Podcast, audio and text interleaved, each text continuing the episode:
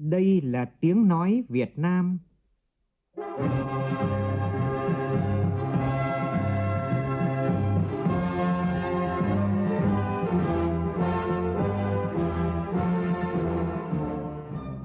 là tiếng nói Việt Nam,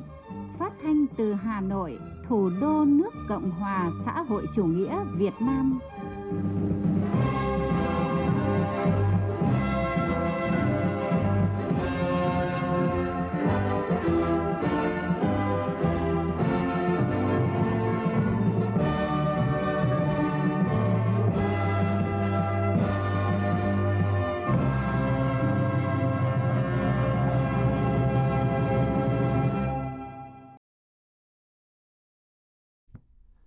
Biên tập viên Đức Hưng kính chào quý vị và các bạn. Mời quý vị và các bạn nghe chương trình Thời sự trưa của Đài Tiếng Nói Việt Nam với những thông tin đáng chú ý sau.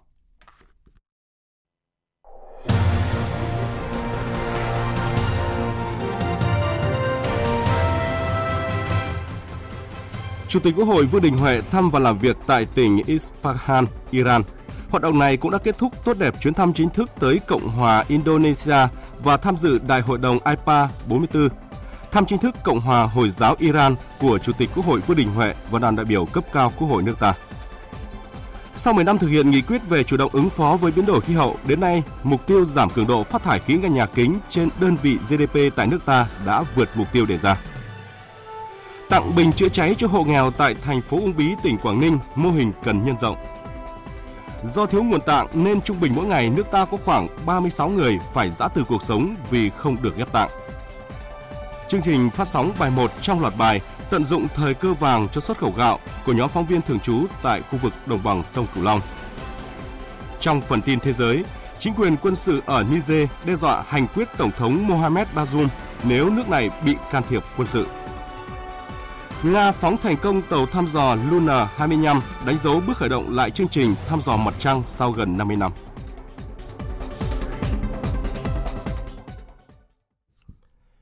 Bây giờ là nội dung chi tiết. Thưa quý vị và các bạn, trong khuôn khổ chuyến thăm chính thức nước Cộng hòa Hồi giáo Iran, hôm qua Chủ tịch Quốc hội Vương Đình Huệ và đoàn đại biểu cấp cao nước ta vừa thăm và làm việc tại thành phố Isfahan.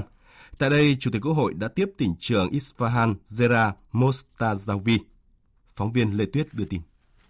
Tỉnh trưởng Reza Mostazavi bày tỏ vinh dự được đón Chủ tịch Quốc hội cùng đoàn đại biểu cấp cao Việt Nam đến thăm Istafan và bày tỏ mong muốn được hợp tác với các địa phương của Việt Nam như thành phố Hồ Chí Minh trên các lĩnh vực thế mạnh của hai bên như là thương mại, đầu tư, văn hóa, hợp tác và trao đổi kinh nghiệm về bảo tồn di sản. Chủ tịch Quốc hội Vương Đình Huệ cảm ơn sự tiếp đón nồng hậu trọng thị của tỉnh trưởng Reza Mostazavi cùng chính quyền tỉnh Isfahan.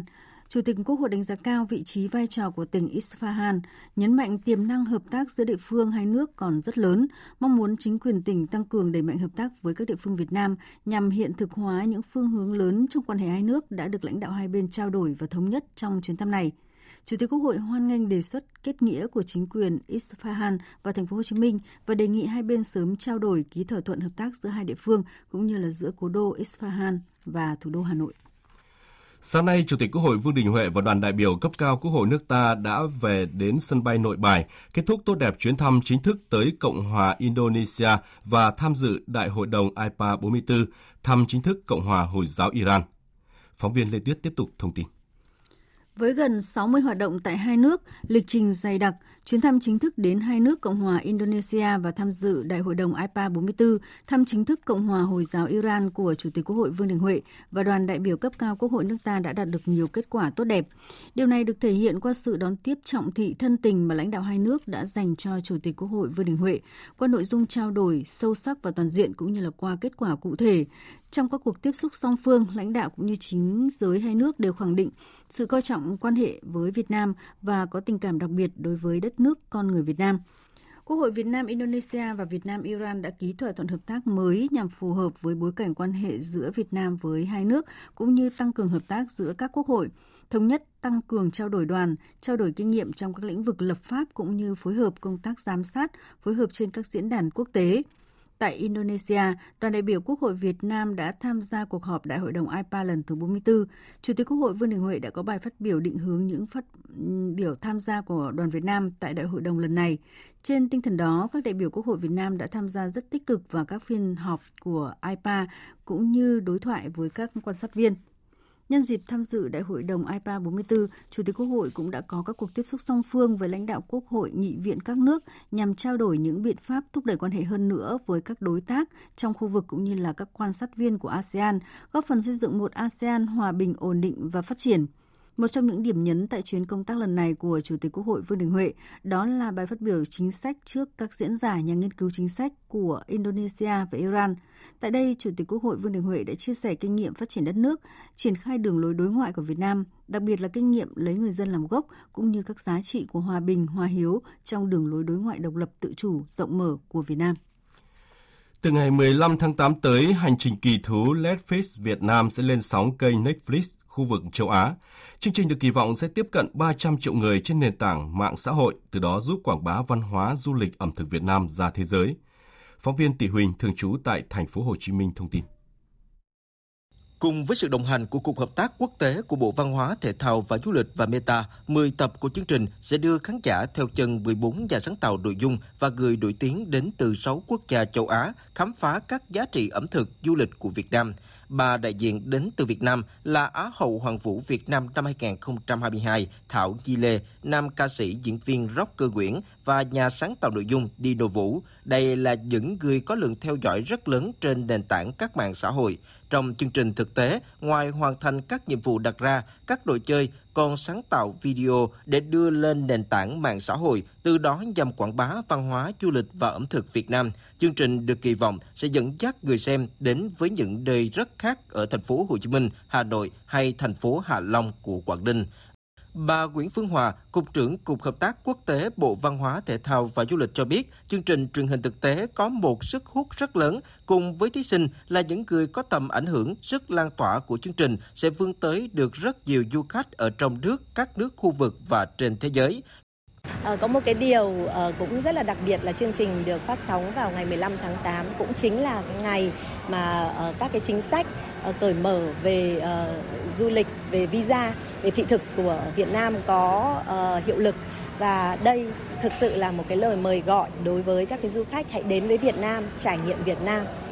Chương trình Hành trình kỳ thú Let's Fit Việt Nam sẽ được lên sóng liên tục 2 tập mỗi tối thứ ba và thứ tư hàng tuần từ ngày 15 tháng 8 đến hết ngày 29 tháng 8. Chương trình phủ sóng toàn bộ các nước châu Á trên Netflix và miễn phí hoàn toàn tại Việt Nam trên ứng dụng giải trí Danet. Ngoài ra, các clip ngắn của chương trình sẽ được phát toàn cầu trên các mạng xã hội của Meta để quảng bá cho du lịch Việt Nam giai đoạn hậu Covid-19. Trong khuôn khổ các hoạt động của Diễn đàn Hiệp hội các Trung tâm Thương mại Thế giới Châu Á-Thái Bình Dương 2023 đã diễn ra lễ ký hợp tác phát triển giữa các trung tâm thương mại thế giới, gọi tắt là WTC. Tin của Thiên Lý, phóng viên thường trú tại thành phố Hồ Chí Minh. Theo đó, WTC thành phố mới Bình Dương Việt Nam, WTC Thẩm Dương Trung Quốc và WTC Mumbai Ấn Độ đã ký biên bản ghi nhớ tăng cường quan hệ kinh tế và thương mại. Sau lễ ký kết, các bên sẽ khuyến khích và thúc đẩy hợp tác đầu tư, chuyển giao công nghệ, liên doanh và hợp tác đảm bảo lợi ích các bên. Các nội dung hợp tác gồm trao đổi thông tin liên quan đến thương mại và đầu tư nhằm thúc đẩy thương mại và đầu tư quốc tế giữa Ấn Độ và Việt Nam – trao đổi về đề án kinh doanh để liên doanh hợp tác chuyển giao công nghệ, thúc đẩy sứ mệnh thương mại giữa Việt Nam và Ấn Độ và thành lập kết nối kinh doanh. Trong trường hợp cho phép và thích hợp, các bên có thể trao đổi thông tin và hỗ trợ lẫn nhau hoặc tham gia các hội trợ, triển lãm, xúc tiến thương mại quốc tế được tổ chức tại quốc gia của các bên, đồng thời hỗ trợ và khuyến khích các thành viên tham gia các sự kiện. Nắm bắt các cơ hội mở khi Việt Nam ngày càng hội nhập sâu vào nền kinh tế thế giới, những năm qua tỉnh Vĩnh Phúc đã đổi mới công tác xúc tiến đầu tư, thu hút được nhiều dự án có quy mô vốn và chất lượng cao. Tỉnh Vĩnh Phúc đặt mục tiêu phấn đấu từ nay đến năm 2030 thu hút thêm từ 1 đến 5 tập đoàn đa quốc gia thuộc 500 tập đoàn lớn nhất thế giới đến đầu tư tại tỉnh. Phản ánh của phóng viên Việt Cường. Để thu hút các nhà đầu tư đến với tỉnh, cùng với việc thành lập tổ công tác đặc biệt giúp Chủ tịch Ủy ban nhân dân tỉnh tháo gỡ khó khăn, hỗ trợ doanh nghiệp, Ủy ban nhân dân tỉnh đã giao các sở ngành địa phương chịu trách nhiệm nâng cao các chỉ số thành phần trong bộ chỉ số năng lực cạnh tranh cấp tỉnh, đồng thời triển khai đầu tư nhiều dự án hạ tầng kỹ thuật, đào tạo nguồn nhân lực có tay nghề cao, đáp ứng nhu cầu của doanh nghiệp. Trong đó, tập trung đẩy mạnh việc cải thiện chỉ số chi phí thời gian và chỉ số chi phí không chính thức. Ông Nguyễn Đức Nhật, trưởng nhóm nghiên cứu chỉ số đánh giá năng lực cạnh tranh cấp sở ngành địa phương tỉnh Vĩnh Phúc cho rằng Tôi nghĩ là với cái nhu cầu cao mới vậy rõ ràng là chính quyền Vĩnh Phúc cần phải có sự quan tâm tốt hơn trong cái việc đầu tư về công nghệ thông tin,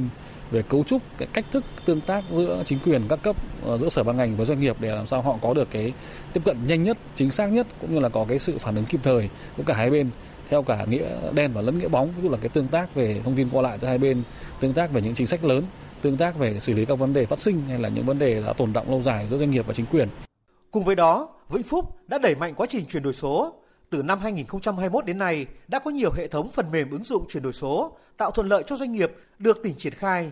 Qua đó, tỉnh đã thu hút được 68 dự án FDI mới, 80 lượt tăng vốn đầu tư với tổng vốn đăng ký là 1,78 tỷ đô la Mỹ.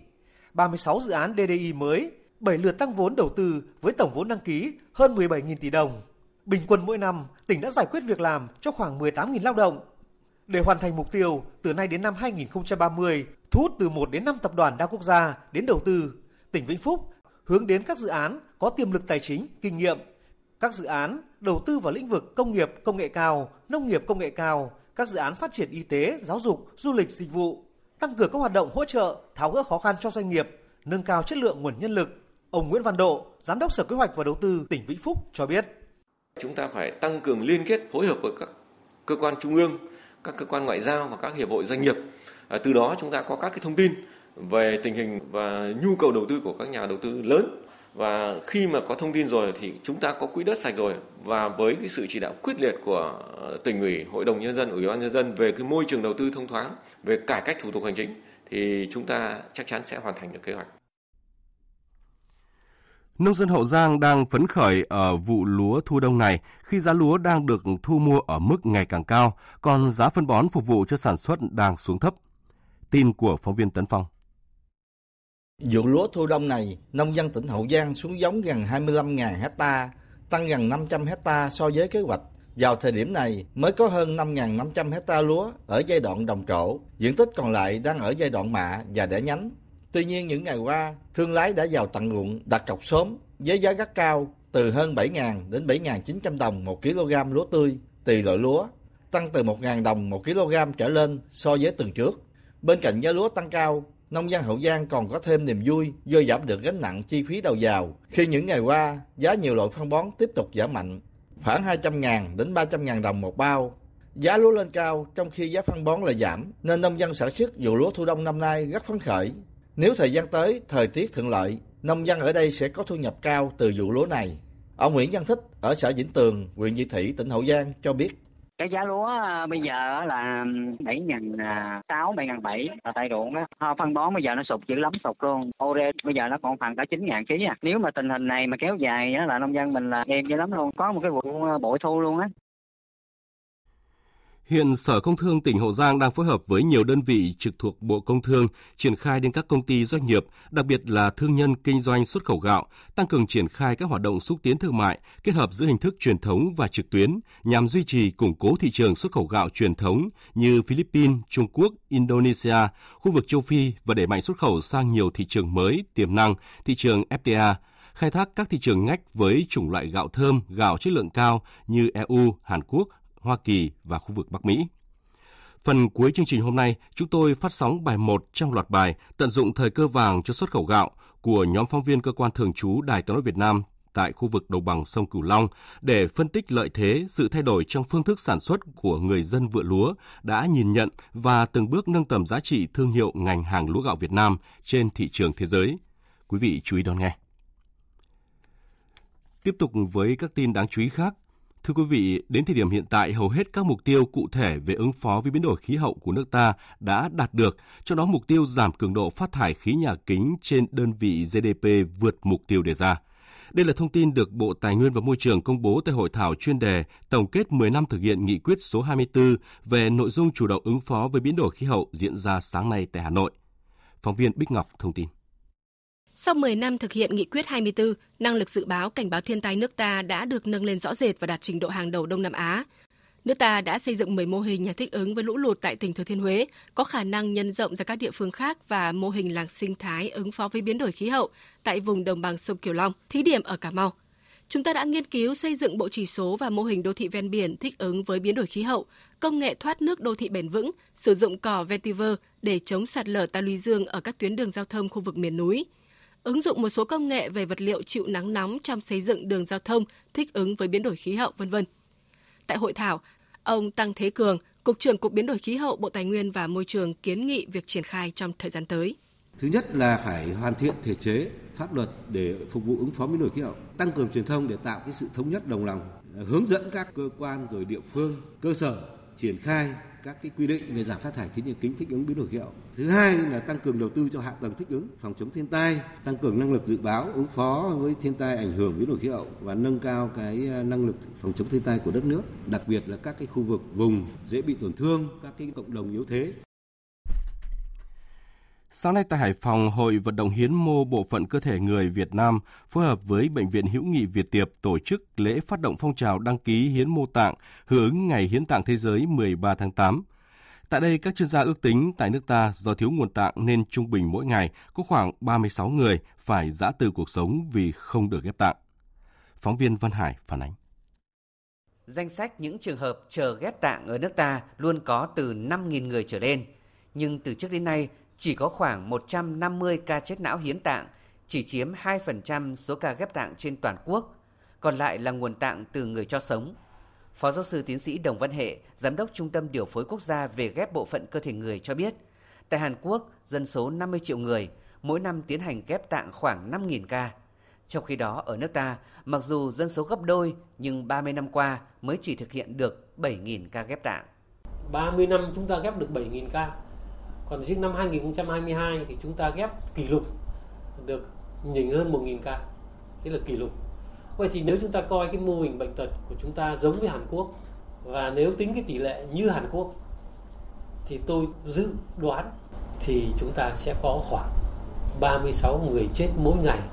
vì không được ghép. Nhằm tăng nguồn tạng hiến từ người cho chết não, Việt Nam đã học tập mô hình của Tây Ban Nha, Mỹ và hai quốc gia và vùng lãnh thổ trong khu vực là Hàn Quốc và Đài Loan Trung Quốc. Theo Phó Giáo sư Tiến sĩ Nguyễn Thị Kim Tiến, nguyên Bộ trưởng Bộ Y tế, Chủ tịch Hội vận động hiến mô bộ phận cơ thể người Việt Nam, thời gian tới, công tác vận động hiến mô tạng sẽ chuyển từ thụ động sang chủ động. Khi mà có cái nguồn tạng cho rộng rãi từ trên tiềm năng là người đang mạnh khỏe và đặc biệt là trên đối tượng, gia đình những người đó và bản thân người đó khi sống đã đăng ký rồi. Và gần chết họ cũng đồng ý đăng ký nữa thì đấy là cái nguồn tạng rất phong phú. Đấy, bởi vì cái nguồn người mà chết não và ngừng tim ấy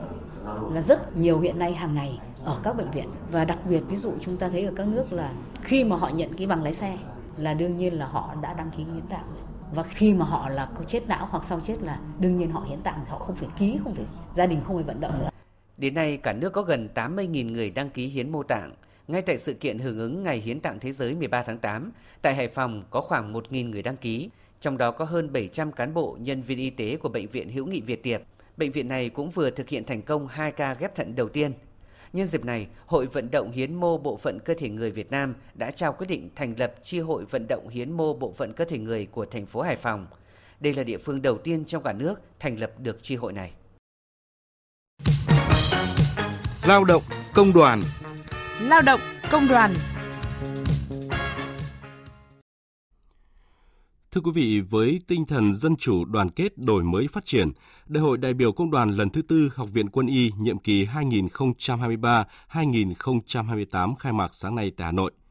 Phóng viên Lại Hoa đưa tin. Học viện là trung tâm đào tạo nghiên cứu khoa học điều trị lớn hàng đầu của quân đội và đất nước. Hiện nay nhiệm vụ đào tạo cán bộ y tế từ bậc đại học đến sau đại học cho quân đội, ngành y tế và các nước bạn. Học viện có hai bệnh viện thực hành tham gia thu dung cứu chữa điều trị cho bộ đội và nhân dân. Hiện tại học viện có lực lượng hơn 1.200 đoàn viên công đoàn, đảm nhiệm công tác trên mọi vị trí chuyên môn, đoàn viên công đoàn của học viện đã tham gia tích cực vào hoạt động chung của công đoàn quân đội của Tổng Liên đoàn Lao động Việt Nam như phong trào lao động giỏi, lao động sáng tạo, phong trào năm nhất ba không, phong trào xanh sạch đẹp đảm bảo an toàn vệ sinh lao động, phong trào an toàn lao động, an toàn giao thông không vi phạm kỷ luật và phong trào phát triển kinh tế gia đình trong cán bộ đoàn viên công đoàn, người lao động. Về nhiệm vụ nhiệm kỳ tới, Thiếu tướng Nghiêm Đức Thuận, Bí thư Đảng ủy Chính ủy Học viện Quân y nhấn mạnh, tổ chức và thực hiện có hiệu quả các phong trào như lao động giỏi, lao động sáng tạo, các cuộc vận động khác trong toàn quân và các phong trào hành động cách mạng của công đoàn với nội dung và biện pháp hình thức cụ thể và thiết thực. Phát huy tốt vai trò của tổ chức công đoàn trong thực hiện nhiệm vụ chính trị của học viện và đẩy mạnh thực hiện tốt quy chế dân chủ cơ sở, tổ chức các phong trào thi đua yêu nước trong đoàn viên công đoàn, người lao động gắn với phong trào thi đua quyết thắng của đơn vị, các cuộc vận động Ờ, của toàn quốc và toàn quân sát với yêu cầu nhiệm vụ của học viện, chú trọng xây dựng tổ chức công đoàn vững mạnh với xây dựng tổ chức đảng trong sạch vững mạnh tiêu biểu. Theo Tổng Liên đoàn Lao động Việt Nam, hiện nay cả nước có 3 triệu 780 nghìn công nhân lao động trực tiếp trong các khu công nghiệp, khu chế xuất. Trong số đó có khoảng 1,8 triệu lao động có nhu cầu về nhà ở. Trên thực tế, số công nhân có thể tiếp cận với nhà ở là rất khó, dù thời gian qua rất nhiều chính sách trong lĩnh vực này đã được triển khai. Phản ánh của phóng viên Phương Thoa.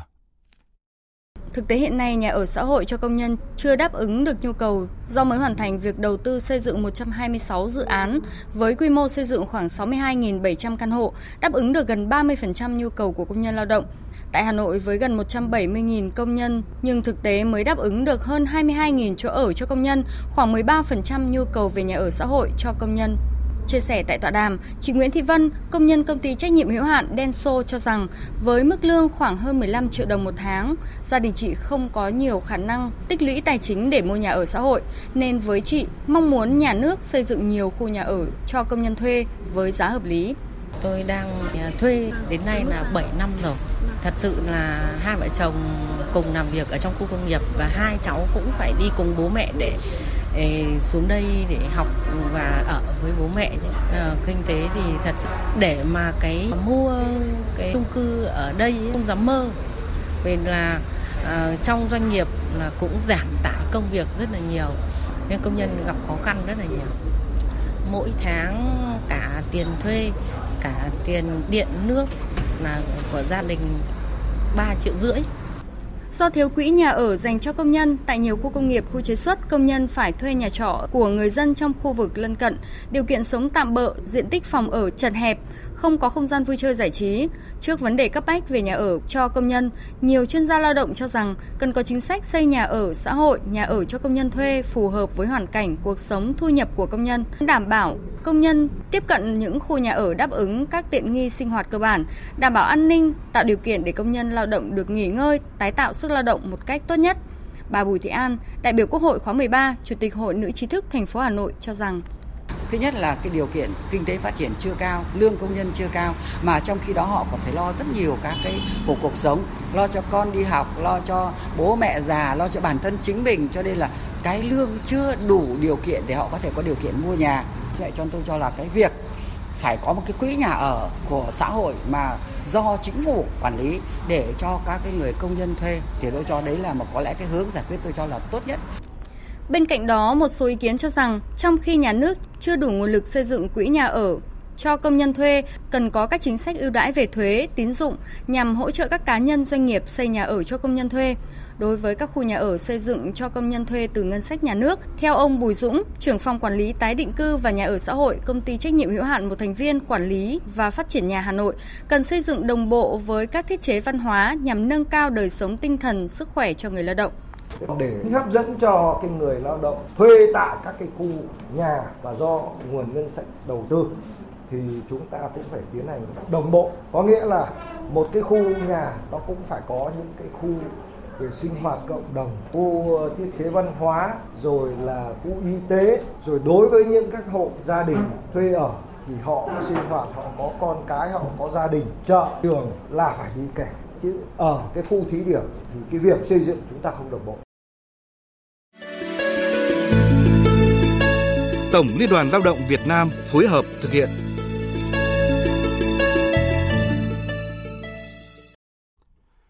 Chương trình Thời sự trưa tiếp tục với các tin trong nước đáng chú ý khác. Cụ thể hóa chỉ thị số 01 của Thủ tướng Chính phủ về tăng cường công tác phòng cháy chữa cháy trong tình hình mới, Công an thành phố Uông Bí là đơn vị đầu tiên trong tỉnh Quảng Ninh triển khai chương trình tặng bình chữa cháy, tập huấn nghiệp vụ phòng cháy chữa cháy cho các hộ nghèo, hộ cận nghèo và bàn giao bình chữa cháy cho cán bộ chiến sĩ trong đơn vị. Với quyết tâm mỗi hộ gia đình tự trang bị một bình chữa cháy và mỗi hộ gia đình phải có ít nhất một người được tập huấn kiến thức, kỹ năng chữa cháy và cứu nạn cứu hộ. Đã có hơn 13.000 hộ gia đình tự mua hơn 15.200 bình chữa cháy để trang bị tại gia đình. 100% cán bộ chiến sĩ lực lượng công an thành phố tự mua 269 bình chữa cháy để tự trang bị cho gia đình và tặng cho bạn bè người thân. Đến nay, toàn thành phố có trên 30% số hộ dân đã trang bị bình chữa cháy và có kỹ năng phòng cháy chữa cháy. Việc mỗi hộ gia đình có ít nhất một bình chữa cháy, ít nhất một người được tập huấn kỹ năng phòng cháy chữa cháy để đảm bảo bốn tại chỗ phòng cháy chữa cháy từ sớm từ xa, từ đám cháy nhỏ để không lan ra đám cháy lớn là hết sức cần thiết. Thành phố Uông Bí đang phấn đấu mục tiêu 100% hộ gia đình trang bị bình chữa cháy và có kiến thức, kỹ năng phòng cháy chữa cháy. Thưa quý vị và các bạn, mô hình 30 trên Vịnh Hạ Long, tỉnh Quảng Ninh cũng đang góp phần giải quyết những khó khăn trong công tác quản lý về an ninh trật tự, phòng cháy chữa cháy và cứu hộ cứu nạn. Đây là mô hình được Cục Cảnh sát Giao thông đánh giá là một trong những mô hình điển hình toàn quốc cần được nhân rộng. Vũ Miền, phóng viên thường trú khu vực Đông Bắc phản ánh. Mô hình 30 không xảy ra tai nạn, không để xảy ra trộm cắp, không để cán bộ thủy thủ thuyền viên mắc tệ nạn xã hội, được Phòng Cảnh sát Đường Thủy, Phòng Cảnh sát Phòng cháy chữa cháy và Cứu hộ Cứu nạn, Công an tỉnh Quảng Ninh triển khai lần đầu tiên vào năm 2009 với lực lượng nòng cốt là thành viên chi hội tàu du lịch Hạ Long. Ngày đầu từ hai đơn vị, đến nay toàn bộ 240 doanh nghiệp với khoảng 400 phương tiện và hàng nghìn người lao động ký cam kết tham gia mô hình 30 và các quy định về an ninh trật tự. Sau 14 năm được triển khai, mô hình đã phát huy hiệu quả thiết thực về an ninh trật tự và phòng cháy chữa cháy, từng bước xóa bỏ tình trạng cờ bạc ma túy, trộm cắp vặt, góp phần xây dựng thương hiệu, uy tín du lịch Vịnh Hạ Long. Điều quan trọng nhất, mô hình 30 cùng các chương trình khác tạo sự chuyển biến tích cực trong công tác đảm bảo trật tự an toàn giao thông trên tuyến đường thủy nội địa tỉnh Quảng Ninh. Ông Đào Mạnh Lượng, giám đốc công ty Biển Ngọc và bà Nguyễn Thị Mão, công ty vận tải khách Bài Thơ chia sẻ. Ờ, khi mà các cái doanh nghiệp tham gia vào mô hình này, cái điều đầu tiên là quan tâm đến nhân sự chi hội đấy cũng đã từng phải trao đổi với nhau rằng nếu như có những thủy thủ thuyền viên mà luôn luôn có cái tính tắt mắt ờ, đã mắc phải tệ nạn mà không thể giáo dục được thì tốt nhất sẽ không thể làm việc trên các tàu du lịch tại Vịnh Hạ Long được. Cái cái hợp tác đảm bảo cái an toàn phòng chống tai nạn phòng chống cháy nổ tại tàu đấy thì cái ý thức của anh em tiến bộ lên rất nhiều. Anh em có ý thức có chuyên môn có hiểu biết và thuần thục được thao tác xử lý tình huống giả định để khi nếu xảy ra đều thực hiện rất là tốt. Đại tá Nguyễn Thuận, Phó Giám đốc Công an tỉnh Quảng Ninh cho biết, năm nay là lần đầu tiên ba đơn vị là cảnh sát đường thủy, phòng cảnh sát phòng cháy chữa cháy và cứu nạn cứu hộ và phòng cảnh sát quản lý hành chính về trật tự xã hội cùng tổ chức một hội nghị lắng nghe ý kiến để tháo gỡ những khó khăn cho các doanh nghiệp. Tôi rất mong muốn là tất cả lực lượng công an có liên quan mang lại những cái điều kiện tốt nhất cho chi hội du lịch cùng phát triển có thương hiệu đến đây là không có chặt chém đến đây là đảm bảo an toàn ngủ đêm trên vị không có tệ nạn xã hội và chúng ta phải có một cái dịch vụ chuyên nghiệp để mang lại cái nguồn thu cho các doanh nghiệp và mang lại nguồn thu cho tỉnh. Đến nay, Quảng Ninh đã phát triển đội tàu du lịch lớn mạnh nhất cả nước, đẹp về hình dáng, tốt về kỹ thuật. Địa phương đang phát triển thêm các loại hình du lịch mới như tàu nhà hàng, tàu chạy đêm ven bờ Vịnh Hạ Long. Sắp tới sẽ mở thêm các tuyến du lịch mới trên Vịnh Bái Tử Long, đặt ra những thách thức mới cho công tác quản lý.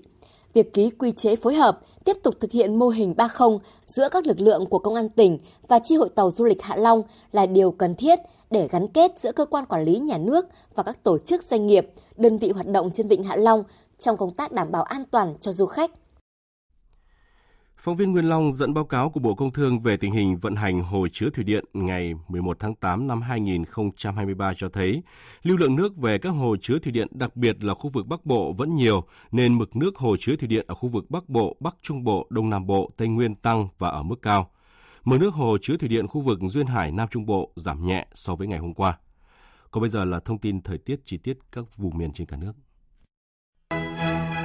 Thưa quý vị và các bạn, theo Trung tâm Dự báo Khí tượng Thủy văn Quốc gia, thì hôm nay nắng nóng tiếp tục diễn ra trên diện rộng ở khu vực miền Trung. Trong khi đó thì miền Bắc lại có mưa vừa, mưa to xuất hiện ở nhiều nơi. À, cụ thể, hôm nay miền Bắc tiếp tục có mưa rông trên diện rộng, cục bộ có nơi mưa rất to với lượng mưa có thể vượt 100 mm. Sau những trận mưa liên tục trong thời gian vừa qua thì đất đá ở vùng núi đã ngậm no nước, mưa thêm có thể sẽ dẫn đến lũ quét sạt lở đất nghiêm trọng. Với khu vực miền Trung, thời tiết hôm nay nắng nóng bao trùm từ Nghệ An cho đến Ninh Thuận. Nắng nóng nhất là ở Huế, Đà Nẵng, Hội An, Tuy Hòa với nhiệt độ trong mức 38 đến 39 độ. Với Tây Nguyên và Nam Bộ ít mưa, ban ngày trời nắng mạnh, nhiệt độ phổ biến tại các thành phố trong khoảng 31 đến 34 độ. Riêng Đồng Phú hay Biên Hòa nắng nóng 35 độ.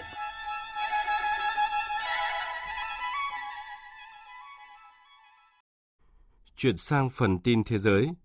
Nhiều nguồn tin khu vực đêm qua đồng loạt cho biết chính quyền quân sự do phe đảo chính lập ra tại quốc gia Tây Phi này đã đe dọa hành quyết Tổng thống bị lật đổ Mohamed Bazoum nếu các quốc gia thành láng giềng can thiệp quân sự vào nước này. Phóng viên Bá Thi theo dõi khu vực châu Phi thông tin. Các nguồn tin cho biết, lời đe dọa hành quyết Tổng thống Bazoum của chính quyền quân sự Niger được hai quan chức phương Tây giấu tên tiết lộ với hãng tin AP của Mỹ. Tổng thống Niger Mohamed Bazoum bị lực lượng đảo chính bắt giam tại dinh Tổng thống ở thủ đô Niamey từ đêm 26 tháng 7. Hôm 9 tháng 8, Đảng Dân Chủ Niger của ông Bazoum cho biết Tổng thống bị lật đổ cùng với vợ và con trai đang bị giam giữ trong điều kiện hết sức tồi tệ. Thông tin về việc chính quyền quân sự Niger đe dọa sát hại Tổng thống Bazoum được công bố trong bối cảnh các nhà lãnh đạo các quốc gia Tây Phi tiến hành cuộc họp thượng đỉnh khẩn cấp lần thứ hai tại thủ đô Abuja của Nigeria để bàn biện pháp xử lý cuộc khủng hoảng tại quốc gia láng giềng. Kết thúc cuộc họp, các nhà lãnh đạo Tây Phi ra tuyên bố chung khẳng định để ngỏ mọi giải pháp trong cuộc khủng hoảng Niger, bao gồm cả biện pháp can thiệp quân sự như lựa chọn cuối cùng để khôi phục trật tự hiến pháp tại Niger. Tuyên bố chung đồng thời yêu cầu kích hoạt ngay lập tức lực lượng dự bị của Cộng đồng Kinh tế Tây Phi ECOWAS nhằm chuẩn bị cho khả năng triển khai kế hoạch can thiệp quân sự vào Niger. Trong khi đó, tại Niamey, chính quyền quân sự Niger tiếp tục thể hiện quyết tâm duy trì quyền lực và không khuất phục trước các áp lực quốc tế. Giới quân sự cầm quyền Niger khẳng định sẽ theo đuổi đến cùng mục tiêu đề ra là xây dựng một xã hội dân chủ tiến bộ phục vụ nhân dân, sẵn sàng đáp trả không khoan nhượng với mọi hành động can thiệp từ bên ngoài vào nước này. Trước thông tin về việc cộng đồng kinh tế Tây Phi đang cân nhắc tất cả các giải pháp kể cả biện pháp quân sự tại Niger, người dân quốc gia châu Phi này đã bày tỏ mong muốn giải pháp hòa bình thay vì chiến tranh được ưu tiên cho tình hình tại quốc gia này. La CEDAW doit comprendre Trước hết phải là đối thoại. Chúng tôi không muốn bất cứ điều gì xảy ra ở Niger, đặc biệt là chiến tranh. Chúng tôi chỉ muốn hòa bình cho đất nước của chúng tôi mỗi ngày. Tất cả người dân Niger đều nhận thức được điều này và không làm gì khác ngoài việc cầu xin hòa bình. Bất cứ điều gì cộng đồng kinh tế Tây Phi làm là việc của họ, song điều quan trọng nhất là họ nên tìm cách đoàn kết, không gây ra chiến tranh ở đất nước của chúng tôi. Phó phát ngôn viên của Tổng thư ký Liên Hợp Quốc ông Fahan Haq vừa lên án mạnh mẽ vụ ám sát ứng cử viên Tổng thống Ecuador Fernando Villavicencio, đồng thời kêu gọi cơ quan thực thi pháp luật nước này điều tra kỹ lưỡng vụ việc. Trong khi đó, Cao ủy Liên Hợp Quốc về nhân quyền Volker Turk bày tỏ đặc biệt quan ngại về những thách thức mà đất nước và nhân dân Ecuador đang phải đối mặt do bạo lực gia tăng. Ông Tớc cho rằng chính quyền cần đẩy mạnh các biện pháp bảo vệ các ứng cử viên chính trị, quan chức chính phủ và đội ngũ truyền thông – Ông cũng nhấn mạnh tầm quan trọng của việc bảo vệ cả tính mạng và phẩm giá của các cá nhân theo các tiêu chuẩn quốc tế về quyền con người để ngăn chặn những hành động tàn ác tương tự tái diễn. Trước đó, tối 9 tháng 8, ông Val Villavicencio đã bị ám sát khi đang rời khỏi một sân vận động ở thủ đô Quito sau cuộc meeting vận động tranh cử tại đây. Bộ Quốc phòng Ba Lan hôm qua thông báo kế hoạch điều động khoảng 10.000 quân tới biên giới phía đông nhằm đối phó với người di cư trái phép và những biến động tại biên giới với Belarus. Động thái có thể làm nguy cơ làm leo thang hơn nữa, căng thẳng giữa hai quốc gia láng giềng giữa lúc châu Âu vẫn chưa hết sôi sục về cuộc xung đột giữa Nga và Ukraine. Biên tập viên Thu Hoài tổng hợp thông tin. Thông báo được Bộ trưởng Quốc phòng Ba Lan Mario Blatkozak đưa ra một ngày sau khi xuất hiện những thông tin cho biết Ba Lan sẽ gửi thêm 2.000 binh sĩ tới biên giới trong hai tuần tới, về cơ bản là tăng gấp đôi sự hiện diện quân sự tại khu vực. Chúng tôi phải sẵn sàng cho bất kỳ kịch bản nào và không loại trừ bất kỳ điều gì. Đó là lý do tại sao chúng tôi quyết định điều quân đến gần biên giới Belarus để củng cố biên giới, xua đuổi những kẻ tấn công. Sẽ có khoảng 10.000 binh sĩ ở biên giới, trong đó 4.000 quân sẽ trực tiếp hỗ trợ lực lượng biên phòng và 6.000 quân còn lại được bố trí trong lực lượng dự bị. Căng thẳng giữa Ba Lan và Belarus bắt đầu leo thang kể từ cuối tháng 6 vừa qua, khi hàng trăm tay súng Wagner chuyển đến Belarus như một phần của thỏa thuận do nước này làm trung gian nhằm chấm dứt cuộc nổi loạn vũ trang của tập đoàn quân sự này. Chính phủ Ba Lan hồi cuối tháng trước đã xác nhận sự có mặt của ít nhất 100 tay súng Wagner gần biên giới. Theo Thủ tướng Ba Lan Mateusz Morawiecki, đây chắc chắn là động thái chuẩn bị cho cuộc tấn công hỗn hợp sắp tới vào lãnh thổ Ba Lan. Trong khi đó, Tổng thống Belarus Alexander Lukashenko cho rằng Ba Lan nên cảm ơn Belarus vì đã giúp kiểm soát Wagner, nếu không lực lượng này có thể đã tiến quân đến Warsaw. Mối bất hòa giữa Ba Lan và Belarus có nguy cơ làm trầm trọng hơn những vấn đề mà châu Âu đang phải đối mặt trong bối cảnh châu lục vẫn chưa hết sụp sôi vì cuộc xung đột giữa Nga và Ukraine. Trong khi Ba Lan là một trong những quốc gia ủng hộ Ukraine mạnh mẽ nhất, Belarus là đồng minh gần gũi của Nga. Trong khi đó, Điện Kremlin hồi tuần trước cho rằng quyết định của Ba Lan điều động thêm binh sĩ tới biên giới với Belarus và những động thái của NATO là đáng lo ngại. Nỗ lực thúc đẩy hiệp ước nhà nước liên minh giữa Nga, Belarus đang được tiến hành. Vì vậy, việc Ba Lan tăng cường quân đến biên giới là đáng lo ngại, cho thấy sự thù địch đối với Belarus và Nga. Chúng tôi sẽ theo dõi sát tình hình. Mặc dù đã suy yếu thành áp thấp nhiệt đới khi kết qua Bình Nhưỡng Triều Tiên đêm qua, nhưng bão Khanun vẫn gây nhiều thiệt hại cho cả Hàn Quốc và Cộng hòa Dân chủ Nhân dân Triều Tiên. Sáng nay, thủ đô Bình Nhưỡng đặt trong tình trạng báo động cao để đối phó với mưa lũ. Bão gây mưa lớn trên toàn quốc, những trận mưa lớn sáng nay tiếp tục gây ngập úng ở nhiều nơi. Lượng quân đội được huy động phối hợp cùng chính quyền địa phương để giảm thiểu các thiệt hại. Tại Hàn Quốc, bão đã để lại nhiều thiệt hại nặng nề về cơ sở hạ tầng, gần 16.000 người phải sơ tán tránh bão. Hiện vẫn còn 676 tuyến đường bộ trên toàn đất nước Hàn Quốc bị phong tỏa do lũ lụt hoặc sạt lở đất. Nhiều nơi ghi nhận lượng mưa lớn nhất lên tới 147 mm. Dự kiến khu vực miền Bắc và Trung nước này sẽ tiếp tục có mưa cho đến sáng mai.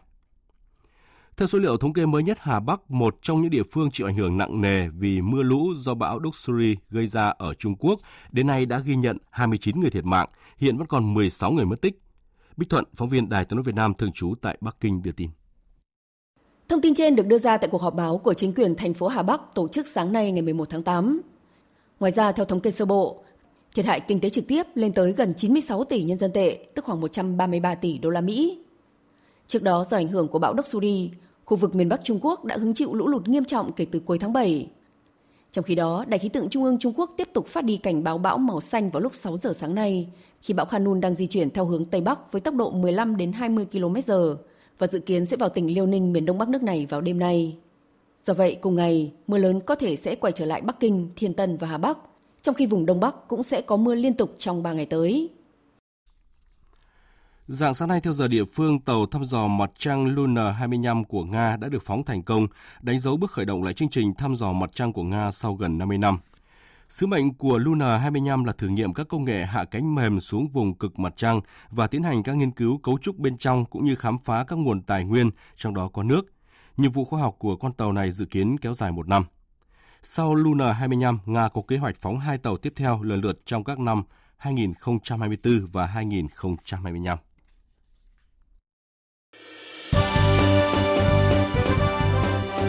Thời sự tiếng nói Việt Nam. Thông tin nhanh. Bình luận sâu. Tương tác đa chiều.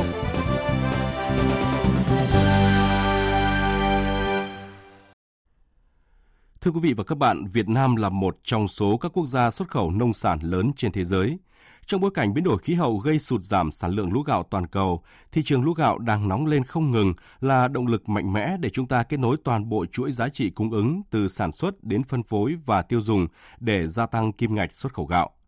Thực tế, trong nhiều năm qua, ngành nông nghiệp nước ta tập trung xây dựng, đề xuất một số chính sách cụ thể như đề án tái cơ cấu ngành nông nghiệp theo hướng nâng cao giá trị gia tăng và phát triển bền vững, đề án tái cơ cấu ngành lúa gạo Việt Nam đến năm 2025 và 2030, đề án phát triển bền vững 1 triệu hecta lúa chuyên canh chất lượng cao. Qua đó nhằm hướng đến mục tiêu gia tăng về chất lượng và giá trị của hạt gạo Việt Nam trên thị trường quốc tế. Trong bài 1 loạt bài Tận dụng thời cơ vàng cho xuất khẩu gạo, nhóm phóng viên Thanh Tùng và Phạm Hải thường trú tại đồng bằng sông Cửu Long sẽ phân tích lợi thế, sự thay đổi trong phương thức sản xuất của người dân vựa lúa đã nhìn nhận và từng bước nâng tầm giá trị, thương hiệu ngành hàng lúa gạo Việt Nam trên thị trường thế giới.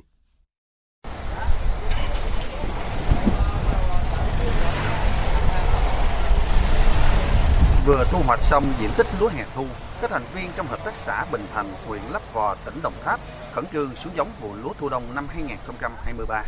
Diện tích sản xuất lúa vụ này của hợp tác xã hơn 900 hecta, tập trung chủ yếu vào giống lúa thơm, đặc sản như OM18, OM380 để phục vụ nhu cầu trong nước cũng như xuất khẩu.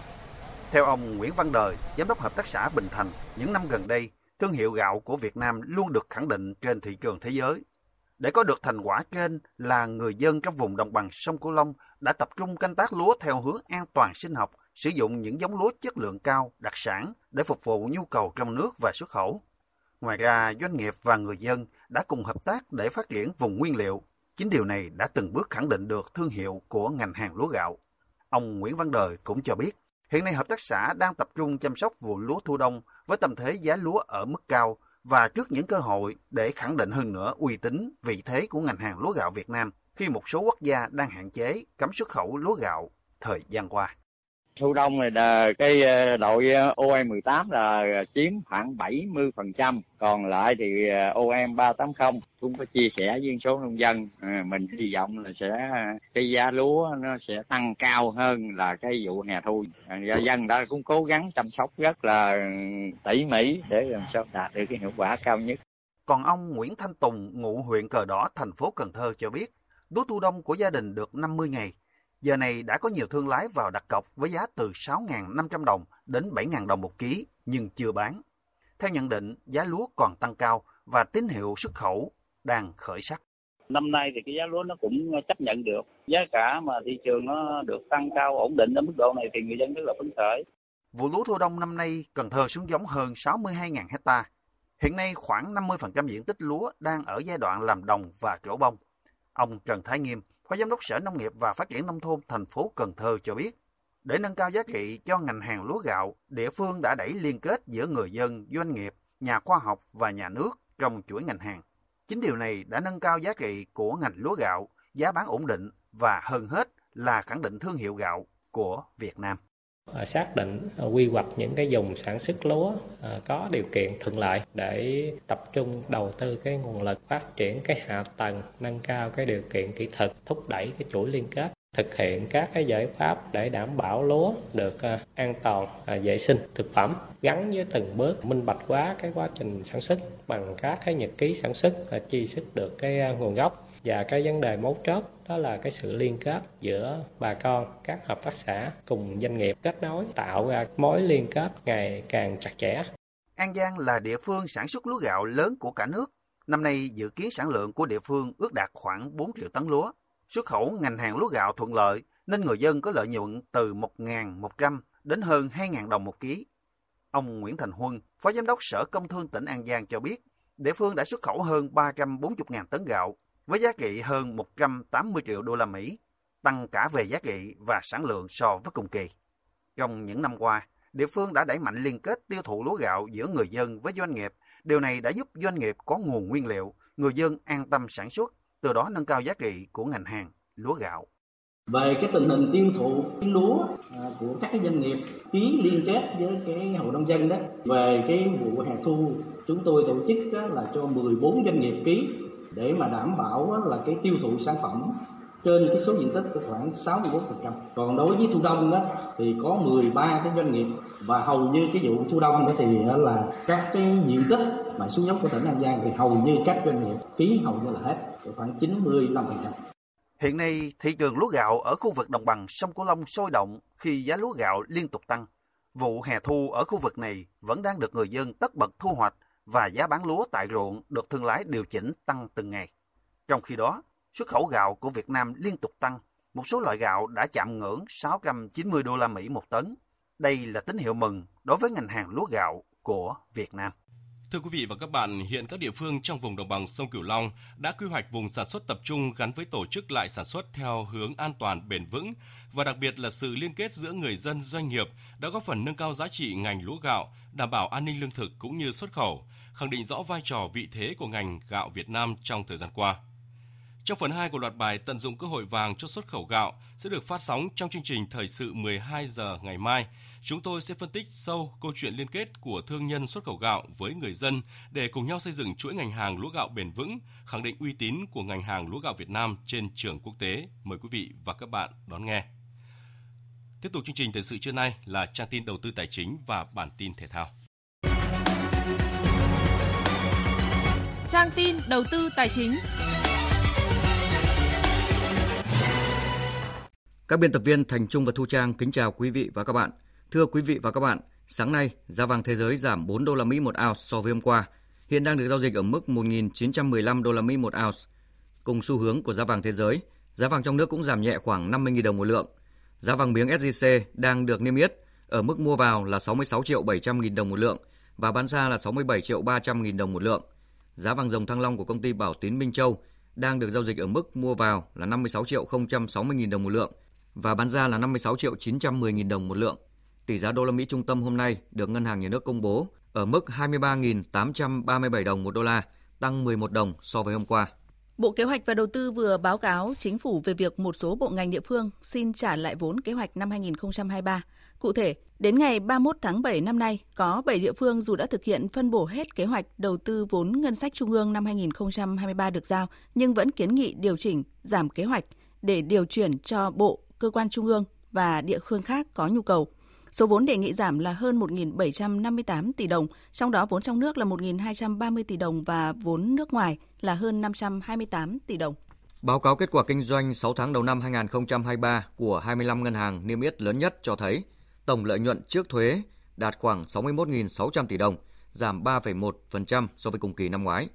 Sáng nay, thị trường ghi nhận hai ngân hàng giảm lãi suất huy động. Ngân hàng Thương mại Cổ phần Á Châu ACB giảm lãi suất huy động lần thứ ba trong tháng. Ngân hàng Thương mại Cổ phần Xuất nhập khẩu Việt Nam Eximbank cũng giảm lãi suất huy động, mức giảm là 0,1 điểm phần trăm đối với các kỳ hạn tiền gửi từ 6 cho đến 36 tháng.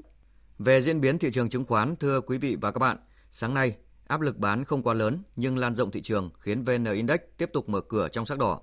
Tuy nhiên, sự hồi phục của một số cổ phiếu blue chip, đặc biệt là mã lớn VIC trở lại đường đua đã giúp VN Index tăng vọt và lấy lại mốc 1.230 điểm. Mặc dù vậy, sự thiếu đồng thuận của thị trường trước áp lực chốt lời ở nhiều nhóm ngành khác khiến VN Index dần hạ độ cao khi bước vào đợt khớp lệnh liên tục. Ngoại trừ VIC, đa số các mã blue chip và các mã đầu ngành khác đều chịu áp lực chốt lời. Kết thúc phiên giao dịch, VN Index giảm 0,81 điểm xuống còn 1.218,80 điểm. HNX Index giảm 0,87 điểm xuống 243,04 điểm. Đầu tư tài chính biến cơ hội thành hiện thực. Đầu tư tài chính biến cơ hội thành hiện thực. Quý vị và các bạn thân mến, Chính phủ đang chỉ đạo đẩy nhanh tiến độ thực hiện đề án xây dựng 1 triệu căn nhà ở xã hội đến năm 2030. Trên thực tế thì các bộ ngành địa phương đã có những hành động cụ thể để triển khai đề án này, nhưng việc phát triển nhà ở xã hội vẫn còn nhiều vướng mắc cần tiếp tục tháo gỡ. Phản ánh của phóng viên Thành Trung. Vướng mắc lớn nhất trong phát triển nhà xã hội là vấn đề pháp lý. Ngoài thủ tục hành chính phức tạp thì việc chủ đầu tư không được quyết định về giá khiến cho doanh nghiệp không mặn mà đầu tư nhà ở xã hội. Một vấn đề vướng mắc khác là xác định đối tượng được mua nhà. Nếu xác định người không nộp thuế thu nhập cá nhân thì hầu hết các cán bộ công chức không đủ điều kiện mua nhà ở xã hội. Chính quyền địa phương cũng không thể xác định được có nhà hay là không có nhà. Ông Huỳnh Thanh Khiết, Phó Giám đốc Sở Xây dựng Thành phố Hồ Chí Minh nêu thực tế. Tại vì nhà ở xã hội theo quy định nó có ba cái hình thức, thứ nhất là tiền, cái thứ hai là nhà và thứ ba là đất. Thì đối với tiền thì nó sẽ vào ngân sách và nó đi theo con đường của thuế và tài chính. Đối với trường hợp nhà thì sẽ thuộc về ngành xây dựng, nhưng đối với trường hợp đất thì nó lại thuộc về ngành tài nguyên. Do đó tùy theo cái đối tượng mà thực hiện cái này đó thì lại một ngành phải xác định cái việc này. Rốt cuộc là không ai xác định hết tại trong các đường quy định pháp luật không có. Trong báo cáo gửi Thủ tướng Chính phủ, Bộ Xây dựng cho biết đang phối hợp với Ngân hàng Nhà nước ban hành nhiều văn bản hướng dẫn đôn đốc các địa phương đẩy nhanh thực hiện triển khai gói tín dụng 120.000 tỷ đồng cho nhà ở xã hội. Mặc dù vậy, các chuyên gia kinh tế cho rằng vấn đề đang được đặt ra hiện nay là nếu không đa dạng hóa kênh huy động vốn mà phụ thuộc quá nhiều vào nguồn vốn tín dụng ngân hàng thì công tác phát triển nhà xã hội sẽ gặp nhiều khó khăn trong thời gian tới.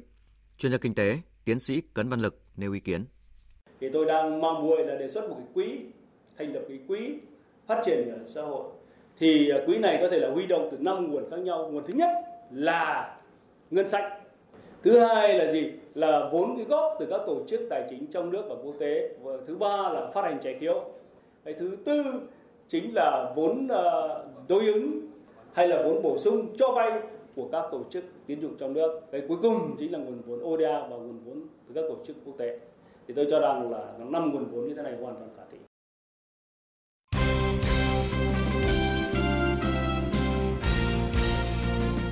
Thưa quý vị và các bạn, thời điểm này, đội tuyển U23 Việt Nam dưới sự dẫn dắt của huấn luyện viên Hoàng Anh Tuấn đang tập huấn tại Trung tâm Đào tạo bóng đá trẻ Việt Nam, chuẩn bị nước rút cho giải vô địch U23 Đông Nam Á 2023 diễn ra tại Thái Lan từ ngày 17 đến ngày 26 tháng 8. Quân số của đội tuyển lúc này đã tăng lên 24 cầu thủ sau khi một số câu lạc bộ nhả người. Chia sẻ trong ngày đầu tiên lên tập trung đội tuyển, thủ môn Văn Việt của Sông Lam Nghệ An cho biết. Ở đây là lần đầu tiên em làm việc với huấn luyện viên Hà Anh Tuấn ạ. Mỗi huấn luyện viên thì có một triết lý làm việc riêng, cho nên là em cũng cố gắng thích nghi và tập luyện và thi đấu theo cái lối chơi mà thầy đưa ra. Năm 2023 là một giải đầu tiên Nguyễn Văn Việt được đứng trong khung gỗ của Sông Lam Nghệ An ở đấu trường đỉnh cao V-League. Văn Việt cho rằng đó chính là cơ hội cọ sát, tích lũy kinh nghiệm, giúp anh tự tin hơn khi được gọi lên đội tuyển U23 Việt Nam. Mùa giải năm nay thì em được thi đấu 9 trận V-League và cũng là mùa giải đầu tiên em được ờ, ra sân ở V-League. Thì em cảm thấy rất là vui và đó cũng là động lực cho em để em tiếp tục tập luyện và thi đấu tốt trong màu áo đội tuyển.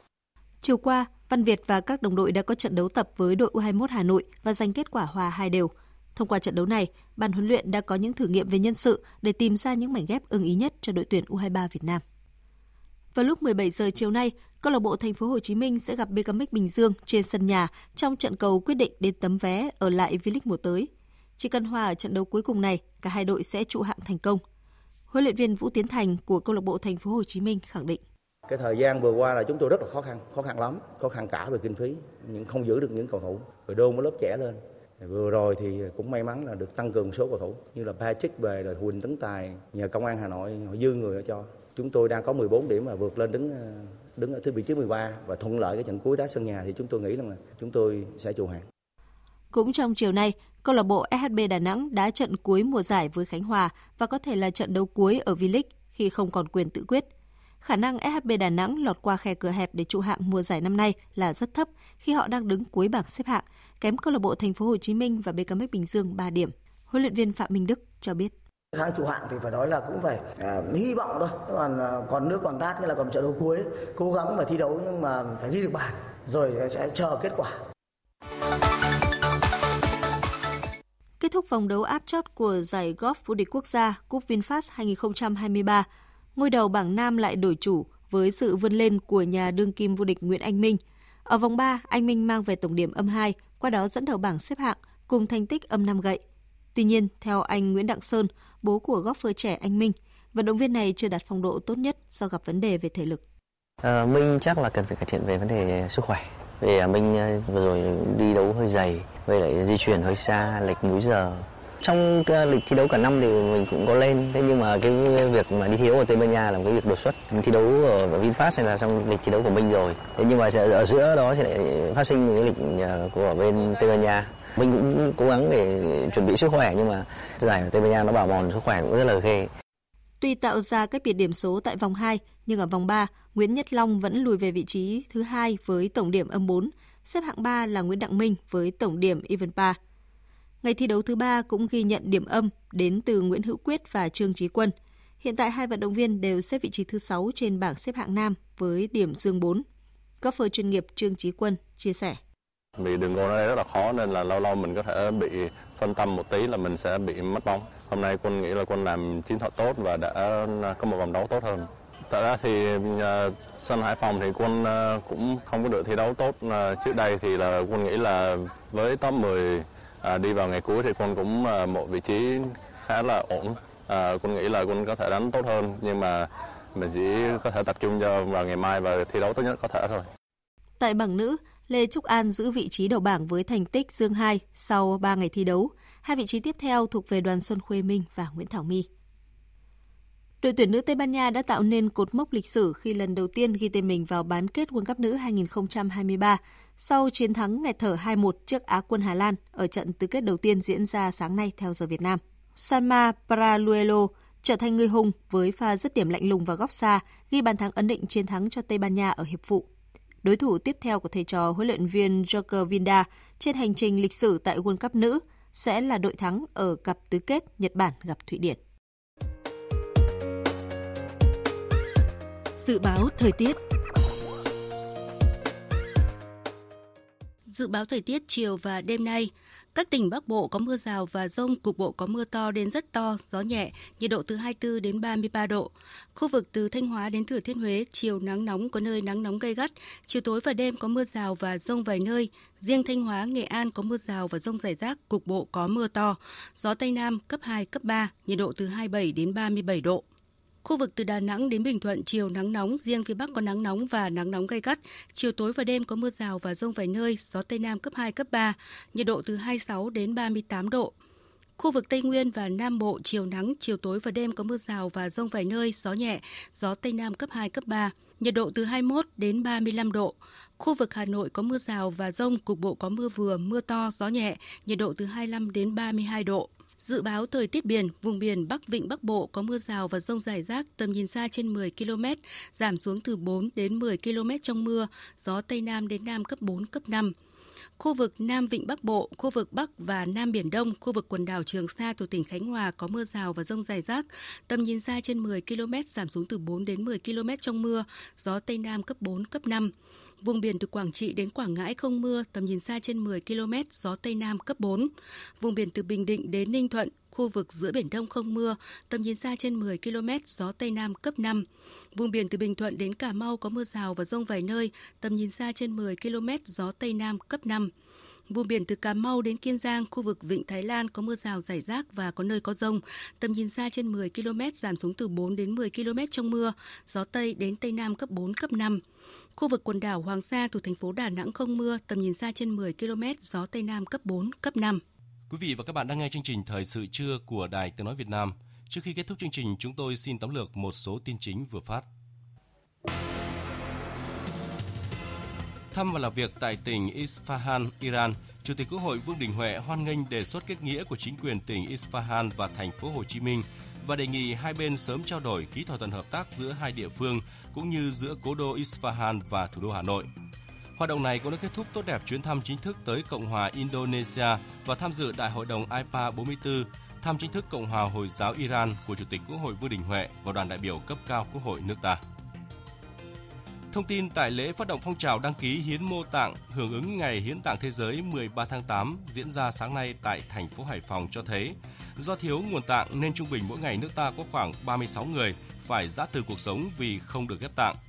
Thời gian tới, công tác vận động hiến mô tạng sẽ chuyển từ thụ động sang chủ động, hình thành đội ngũ tư vấn viên tại các bệnh viện để tiếp cận vận động gia đình có người chết não hiến tặng, đồng thời tiến tới sửa đổi những quy định chưa phù hợp của pháp luật hiện hành. Chính quyền quân sự do phe đảo chính lập ra tại Niger đe dọa hành quyết tổng thống bị lật đổ Mohamed Bazoum nếu các quốc gia láng giềng can thiệp quân sự vào nước này. Giới quân sự cầm quyền Niger cũng khẳng định sẵn sàng đáp trả không khoan nhượng với mọi hành động can thiệp từ bên ngoài vào nước này. Trong khi đó, cộng đồng kinh tế Tây Phi ECOWAS đã họp lần hai và yêu cầu kích hoạt ngay lập tức lực lượng dự bị nhằm chuẩn bị cho khả năng triển khai kế hoạch can thiệp quân sự vào Niger. Tới đây chúng tôi cũng xin kết thúc chương trình thời sự trưa nay của Đài Tiếng Nói Việt Nam. Chương trình do các biên tập viên Đức Hưng, Hoàng Ân, Thu Hòa, Hàng Nga cùng kỹ thuật viên Nguyễn Mến phối hợp sản xuất và thực hiện. Chịu trách nhiệm nội dung Lê Hằng.